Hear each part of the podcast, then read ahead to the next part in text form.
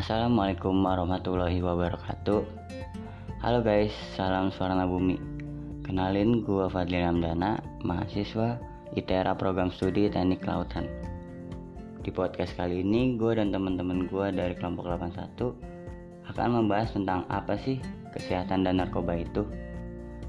Yang pertama kita akan membahas tentang uh, apa arti kesehatan secara umum dan menurut para ahli. Lalu yang kedua bagaimana kondisi kesehatan Indonesia saat ini. Lalu yang ketiga juga kita akan membahas tentang kesehatan di masa pandemi COVID-19 dan uh, yang terakhir juga kita akan membahas bagaimana beberapa cara untuk selalu hidup sehat dalam kondisi apa pun. Gak cuma itu loh guys, di sini juga kita bakal ngebahas tentang narkoba, mulai dari pasal-pasalnya dan undang-undangnya, pengertiannya, lalu penyalahgunaan narkoba yang ada di Indonesia. Kemudian juga kita akan membahas jenis-jenis narkoba itu sendiri. Gak hanya itu, kita juga bakal ngebahas tentang dampak-dampak dari pengguna narkoba, mulai dari masa depannya hingga dampak bagi lingkungan di masyarakatnya juga loh. Dan yang gak akan ketinggalan, kita juga akan membahas tentang bagaimana sih cara agar kita dijauhi dari narkoba itu guys. Pokoknya bakal seru banget deh. Ikutin terus ya podcast, podcast kali ini. Pokoknya jangan di skip dan pantengin terus. Oke, let's go.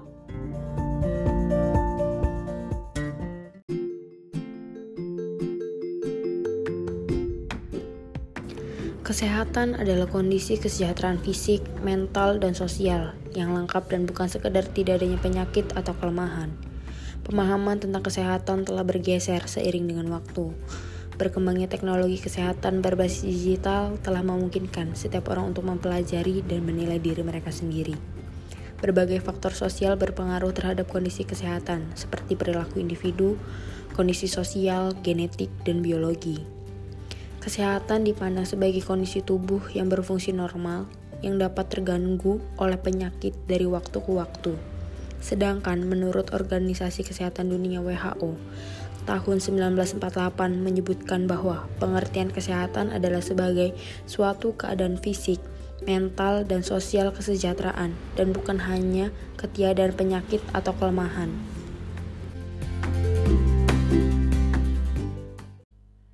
Semakin lama, penyakit tidak lagi dipandang sebagai sebuah kondisi ya, tetapi juga sebuah proses. Pergeseran sudut pandang ini juga terjadi pada kesehatan loh jadi, pada awal 1980-an, WHO mendorong perkembangan gerakan promosi kesehatan.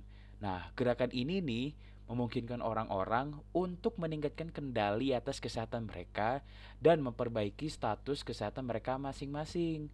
Nah, untuk mewujudkan kondisi kesejahteraan fisik, mental, dan sosial yang lengkap, sebagaimana definisi WHO tentang kesehatan, seseorang atau sekelompok orang itu perlu untuk memiliki kemampuan untuk mengidentifikasi dan mewujudkan aspirasi, memenuhi kebutuhan, serta mengubah atau mengatasi lingkungan sekitar dia. Jika ada pengertian secara umum, pasti ada juga pengertian secara khusus, bukan? Langsung saja, berikut beberapa pengertian kesehatan secara khusus. Yang pertama, Menurut Undang-Undang Nomor 23 Tahun 1992, di sini katanya kesehatan merupakan keadaan sejahtera dari badan, jiwa, dan sosial yang memungkinkan setiap orang hidup produktif secara sosial dan ekonomis. Yang kedua, menurut Majelis Ulama Indonesia yang dalam Musyawarah Nasional Ulama pada tahun 1983. Di sini disebutkan bahwa Kesehatan merupakan ketahanan jasmani, rohani, dan sosial yang dimiliki oleh manusia sebagai karunia dari Allah yang wajib disyukuri dengan cara mengamalkan segala ajarannya. Nah, melanjut pengertian secara khusus yang berikutnya, ada Penskin menyebutkan bahwa kesehatan merupakan suatu keadaan yang seimbang dan dinamis antara bentuk dan fungsi tubuh juga beberapa faktor yang pengaruhinya. Lalu, White menjelaskan bahwa sehat berarti suatu keadaan di mana seseorang pada waktu diperiksa tidak memiliki keluhan apa pun atau tidak ada tanda-tanda kelainan atau penyakit. Jadi, arti sehat sebenarnya yaitu suatu keadaan di mana seseorang memiliki kondisi secara normal dan sesuai dengan semestinya. Nah, setelah kita mengetahui pengertian dari kesehatan, kalian tahu nggak sih kondisi kesehatan rakyat Indonesia? Nah, belakangan ini rakyat Indonesia mengalami empat transisi masalah kesehatan yang memberikan dampak double burden alias beban ganda. Keempat transisi tersebut adalah transisi demografi, epidemiologi, gizi, dan transisi perilaku. Transisi demografi ditandai dengan usia harapan hidup yang meningkat berakibat penduduk usia lanjut bertambah dan menjadi tantangan tersendiri bagi sektor kesehatan karena meningkatnya kasus-kasus geriatri. Sementara itu, masalah kesehatan klasik dari populasi penduduk yang bayi, balita, remaja, dan ibu hamil tetap saja belum berkurang. Nah, yang transisi epidemiologi datang dengan dua kelompok kasus penyakit, yaitu penyakit menular dan penyakit tidak menular. Penyakit menular seperti tuberkulosis, malaria, demam berdarah, diare, cacingan, hepatitis, virus, dan HIV tetap eksis dari tahun ke tahun. Di sisi lain, penyakit tidak menular yang berlangsung kronis seperti penyakit jantung, hipertensi, kencing manis, gagal ginjal, stroke, dan kanker, kasusnya makin banyak dan menyerap dana kesehatan dalam jumlah yang tidak sedikit. Transisi ketiga terjadi pada sektor gizi. Di satu sisi kita berhadapan dengan kasus penduduk gizi lebih, kegemukan atau obesitas, sementara kasus gizi kurang masih tetap terjadi. Transisi keempat adalah pada pola perilaku gaya hidup. Perilaku hidup modern mulai menjadi kebiasaan baru bagi masyarakat gaya hidup serba instan, termasuk dalam memilih bahan pangan, dan kurang peduli aspek kesehatan. Sementara sebagian yang lain masih percaya mitos-mitos yang diwariskan berkaitan dengan sakit sehatnya seseorang.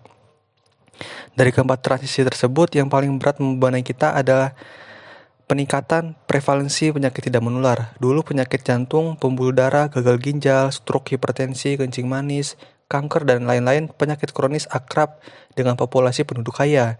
Kini penduduk dengan penghasilan menengah ke bawah juga sudah banyak yang mengalami sakit serupa.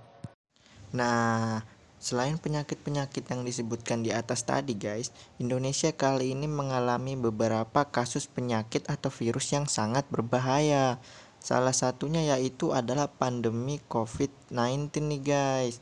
Di tengah pandemi COVID ini, penting bagi kita untuk melakukan berbagai tindakan pencegahan nih guys Salah satunya yaitu menjaga jarak atau social distancing guys. Tetap tinggal di rumah dan tidak menyentuh wajah ketika kita berada di luar rumah guys. Namun pola hidup yang tidak sehat dapat berdampak buruk bagi kesehatan kita nih guys Nah ada tiga cara menjaga kesehatan di masa pandemi ini guys Yang pertama yaitu makan makanan yang sehat Yang kedua minum air secukupnya Dan jarang keluar rumah nih guys atau hindari keluar rumah kalau tidak penting guys. Dalam keadaan ini kita harus menjaga kesehatan dan menggunakan masker dan jaga jarak. Dengan ini kita berhasil atau mengurangi mata rantai penyebaran virus corona. Kita harus yakin bahwa Tuhan tidak akan menguji suatu kaum di luar batas kemampuannya. Be optimistic. Kalau kita percaya ini akan berlalu, maka kita akan menemukan hari-hari yang indah setelah ini. Inilah caranya untuk mencari makna positif di tengah pandemi ini. Plus, jangan lupa olahraga untuk menyeimbangkan kesehatan dan secara psikis dan fisik. Oh iya teman-teman, jangan lupa ya bawa hand sanitizer kalau ke mana-mana. Bepergian tuh wajib dibawa, karena semuanya itu berawal dari apa yang kita pegang. Jangan sampai sembarangan kalau lagi ada di tempat umum. Bahkan, seharusnya kita itu sering-sering cuci tangan pakai sabun. Gak ribet kok buat nerapin hidup sehat. Emang sih warga Indonesia ini susah dibilangin. Karena itu, yuk ubah mindsetnya, mulai dari diri sendiri. Sayangi diri kita, sayangi keluarga kita, dan orang-orang terdekat kita. Jangan sampai karena hal sepele kita jadi rugi, oke? Okay? Siapa pun pasti ingin sehat. Tapi ketika diminta menjalani gaya hidup sehat yang benar, belum tentu semua mau menjalaninya. Biasanya keengganan itu muncul karena anggapan kalau cara pola hidup sehat sulit dijalani dan tidak menyenangkan. Kendati tidak mudah dilakukan, pola hidup sehat memiliki sangat banyak manfaat, seperti membantu kamu menghindari kelebihan berat badan, memperbaiki suasana hati, mencegah terjadinya beragam penyakit, serta dapat meningkatkan energi kamu loh. Jika cara pola hidup sehat diterapkan secara teratur, sudah pasti akan berujung pada baiknya kualitas hidup dan kualitas kesehatan. Menjaga pola hidup sehat memang sangatlah penting dan harus dilakukan. Pasalnya, jika kebiasaan gaya hidup yang tidak sehat tetap dilakukan setiap hari, maka bisa merugikan kesehatan kamu. Memang, untuk mengubah kebiasaan bukanlah perkara mudah. Namun, jika didasari oleh niat untuk menjalani pola hidup sehat, pengorbanan harus dilakukan. Pola hidup sehat yang sering kali dirawatkan oleh masyarakat yang tinggal di kota besar adalah berolahraga. Olahraga dengan cara yang benar dan waktu yang tepat dapat membuat peredaran darah menjadi lancar, menguatkan otot, dan menambah imunitas tubuh agar kita terhindar dari virus corona.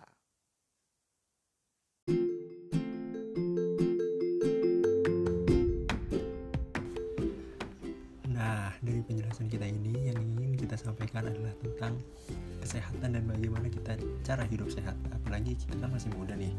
Ya kali dong masih muda, udah sakit-sakitan. Maka dari itu sebagai anak muda penting bagi kita untuk melakukan hal-hal yang positif dan menjauhkan diri dari hal yang negatif hal negatif itu apa sih? Ya salah satunya dari hal negatif adalah narkoba setelah ini masih ada kami dari kelompok 81 yaitu Anatomy Files yang akan menjelaskan narkoba dan segala macam bahaya dan dampaknya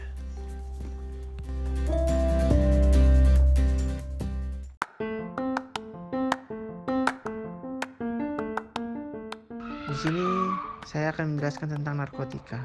Apa sih narkotika itu? Narkotika atau yang disebut dengan narkoba merupakan zat atau obat yang sangat bermanfaat dan diperlukan untuk pengobatan penyakit tertentu. Menurut Undang-Undang Nomor 22 Tahun 1997 tentang narkotika mengatur upaya pemberantasan terhadap tindak pidana narkoba atau narkotika melalui ancaman pidana, denda, pidana penjara, pidana seumur hidup, dan pidana mati. Narkoba adalah singkatan dari narkotika, psikotropika, dan obat terlarang.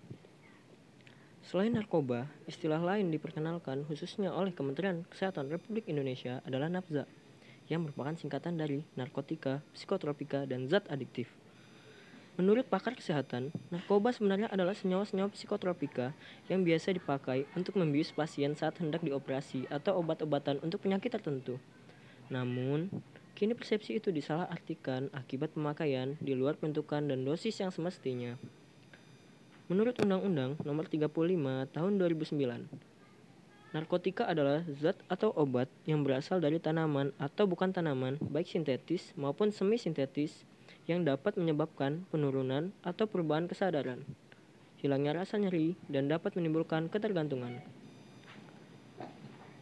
Menurut Undang-Undang Nomor 5 Tahun 1997, psikotropika adalah zat atau obat baik alamiah maupun sintetis, bukan narkotika yang berhasiat psikoaktif melalui pengaruh selektif pada susunan saraf pusat yang menyebabkan perubahan pada aktivitas mental dan perilaku.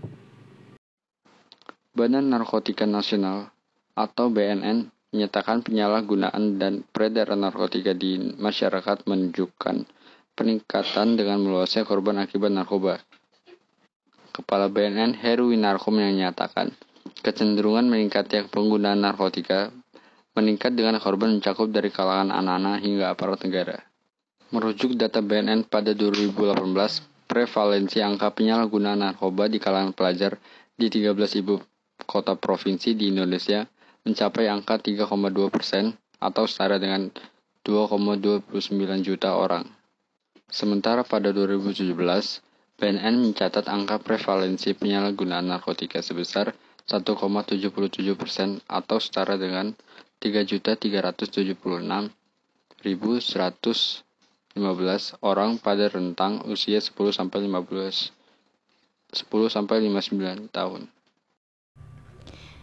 By the way, ngomongin tentang narkotika, baik psikotropika, zat-zat adiktif, dan obat berbahaya lainnya, itu nggak hanya dalam bidang farmasi, tapi sudah terjadi penyalahgunaan. Kalau misalkan penyalahgunaan narkotika dilakukan dalam jangka waktu tertentu akan menimbulkan gangguan biologis, psikologis, sosial, dan spiritual pada orang yang menggunakan. Biasanya rata-rata penyebab awal orang tersebut menggunakan tuh kayak ada rasa ingin tahu yang tinggi dan derita gangguan mental. Terdapat pula kayak faktor lain yang dapat meningkatkan resiko seseorang melakukan penyalahgunaan nafza, yaitu memiliki teman seorang pecandu nafza atau mengalami masalah ekonomi ataupun pernah mengalami kekerasan fisik, emosi atau seksual, memiliki masalah hubungan dengan pasangan, kerabat atau keluarga yang bisa menyebabkan dia menggunakan narkoba. Nah, tadi setelah dijelaskan pengertian narkotika, gue di sini akan menjelaskan macam-macam narkotika. Narkotika itu dibagi menjadi tiga golongan. Yang pertama, ada narkotika golongan satu. Narkotika ini digunakan untuk mengembangkan ilmu pengetahuan dan digunakan untuk terapi, serta mempunyai potensi sangat tinggi mengakibatkan tergantungan. Yang kedua, ada narkotika golongan kedua. Narkotika ini berguna untuk pengobatan, namun digunakan untuk pilihan terakhir. Selain itu dapat digunakan untuk terapi dan pengembangan ilmu pengetahuan, namun mempunyai potensi tinggi ketergantungan. Yang terakhir narkotika golongan ketiga. Narkotika ini berkhasiat untuk pengobatan dan banyak digunakan dalam terapi dan pengembangan ilmu pengetahuan serta mempunyai potensi ringan mengakibatkan tergantungan. Salah satu jenis narkoba juga ada yang namanya narkolema. Belum pernah dengar kan? Nah, Narkolema itu singkatan dari narkotika lewat mata. Bukan cara pakainya di mata ya, tapi narkolema itu seperti menonton hal-hal yang berbau pornografi. Narkolema ini sama seperti narkoba jenis lainnya. Jika sudah satu kali mencoba, bisa menimbulkan efek kecanduan. Narkoba sangat berbahaya bagi diri sendiri maupun masyarakat. Nah, adapun dampak dari penyalahgunaan narkoba bagi diri sendiri yaitu 1. Daya ingat menurun. Dampak perubahan sel saraf otak dapat menyebabkan daya ingat menjadi menurun atau bahkan kehilangan ingatan. 2. Sulit untuk tidur. Kandungan yang terdapat pada narkoba dapat mengurangi durasi tidur sehingga penderitanya cenderung sulit untuk memejamkan mata dan tidak dapat tidur dengan nyenyak. 3. Halusinasi. Akibat dari penyalahgunaan narkoba juga bisa membuat orang mengalami perubahan kesadaran atau halusinasi. 4. Kehilangan keseimbangan tubuh. Beberapa jenis narkoba dapat memengaruhi saraf otak dan organ keseimbangan di telinga sehingga tubuh dapat mengalami gangguan keseimbangan. 5. Penyakit jantung. Penyalahgunaan narkoba dapat memberi efek peningkatan frekuensi denyut jantung, irama jantung tidak teratur, penyempitan pembuluh darah. Bahkan kondisi ini dapat meningkatkan risiko terjadinya serangan jantung. 6. Dehidrasi. Kondisi ini disebabkan oleh kurangnya cairan dalam tubuh. Dehidrasi dapat memicu kondisi lain yang dapat membahayakan tubuh seperti hilang konsentrasi, serangan panik, bahkan hingga kejang-kejang. 7. Kematian. Akibat dari penyalahgunaan narkoba yang paling fatal adalah dapat menyebabkan kematian. Tidak hanya bagi diri sendiri, narkoba juga berdampak terhadap lingkungan masyarakat, yaitu perdagangan gelap selalu berusaha memasok narkoba. Terjalinlah hubungan antara pengedar dan korban sehingga tercipta pasar gelap yang sulit diputus mata rantai peredarannya. Masyarakat yang rawan narkoba tidak memiliki daya tahan, sehingga kesinambungan pembangunan negara terancam. Negara menderita kerugian karena masyarakatnya tidak produktif dan tingkat kejahatan semakin meningkat diakibatkan benda haram ini. Belum lagi sarana dan prasarana yang harus disediakan oleh negara untuk mengobati para korban narkoba ini. Selain berdampak pada diri sendiri dan lingkungan masyarakat, narkoba juga berdampak pada lingkungan keluarga. Dampak negatif yang muncul itu banyak loh guys, kayak suasana hidup nyaman menjadi terganggu yang diakibatkan oleh anak yang suka berbohong, mencuri, menipu, bersikap kasar, acuh tak acuh dengan urusan keluarga, tidak bertanggung jawab, dan mereka itu suka hidup semaunya loh.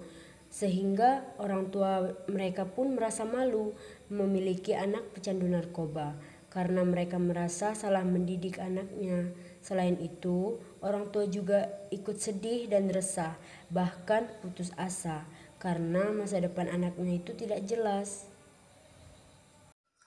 Baik teman-teman, seperti yang teman kita jelaskan tadi, bahwa dampak narkoba itu bukan hanya untuk masa depan kita ke depannya, tetapi untuk lingkungan kita yang ada di sekitar kita, jika kita menggunakan narkoba, pasti akan kena imbasnya juga. Jadi, di sini saya akan memberikan beberapa tips agar kita tidak terjerumus dalam narkoba. Yang pertama, jalin komunikasi sejak dini soal bahaya narkoba. Yang kedua, fokus pada hal yang positif. Yang ketiga, mencontohkan kebiasaan yang baik. Yang keempat, bangun ikatan emosional. Yang kelima, batasi pergaulan. Yang keenam, tanamkan nilai agama di mana pun Anda berada.